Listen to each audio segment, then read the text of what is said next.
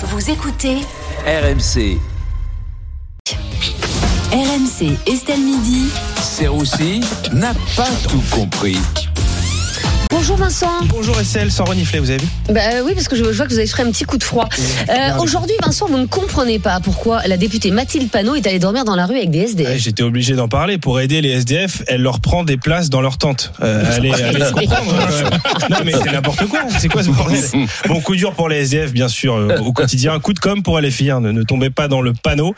Mathilde Oui. a donc passé la nuit. Oui, Mathilde bah, Panot, Ah, bah, oui, excellent. C'est pas une équipe qui gagne. Elle, Ouais. elle a toujours passé, elle a passé pardon donc la nuit dans un camp de SDF dans le 7e arrondissement de Paris. hein. Elle a croisé Jean Lassalle là-bas avec une petite bouteille de rouge. Bon lui, il est là-bas à l'année. Euh, après l'appel de l'abbé Pierre, on a donc l'appel de l'abbé Panot. Et oui, la France va mal. Même les députés sont obligés de dormir dans la rue. C'est le cas de Mathilde Panot qui a passé la nuit aux côtés des SDF. Alors aidez Mathilde, envoyez foutage de gueule au 8 26 26.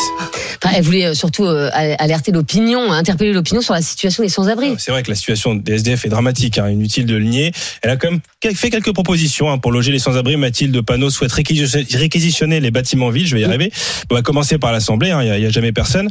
Elle- Elle a également affirmé il y a trois SDF qui sont morts de froid en quatre jours. Voilà. Bon, malheureusement aucune victime du côté de, de LFI. Oh non, non. Après, la- après Mathilde Panot, euh, c'est pas une SDF, c'est une SBF, hein, sans brasserie fixe, faut préciser.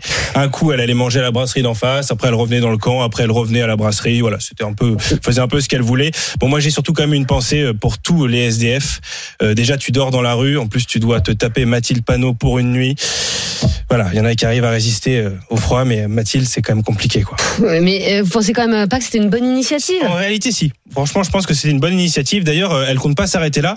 On l'a vu faire la manche aussi euh, dans le métro pour aider les mendiants.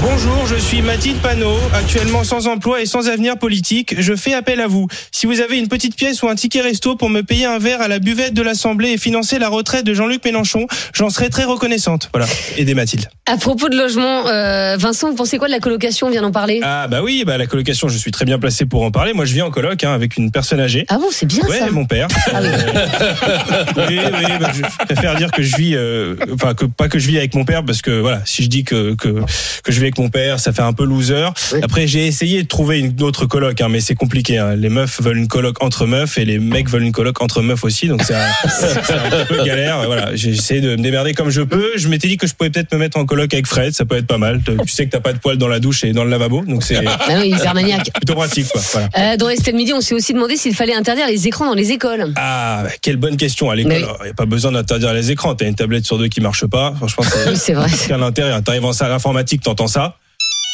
Les mecs sont encore au No- au Nokia 3310 quoi. Alors je sais que c'est le président hein, qui veut que les jeunes soient moins sur les écrans. Bah écoutez, euh, Monsieur le Président, diffusez vos conférences de presse, vous verrez, euh, personne ne les regardera. Hein. T'es- pas devant la télé, bah non, il y a Macron sur toutes les chaînes. Voilà, ça marche très bien. Euh, enfin, vous pouvez pas nier quand même qu'il y a une vraie addiction euh, aux écrans chez les jeunes. Non, non, bah, je sais de quoi je parle. Je suis, je suis le seul jeune sur le plateau, euh, avec Anne-Sophie, autant pour moi. Euh, non, non, moi je suis le premier accro. hein. Je, je le dis. J'ai essayé d'arrêter les écrans. hein. Du coup, j'ai regardé une vidéo qui m'expliquait comment arrêter les écrans. Et le premier conseil, c'était d'arrêter de regarder des vidéos. Euh, du coup, j'ai pas vu la fin de la vidéo, donc je suis toujours euh, accro aux écrans.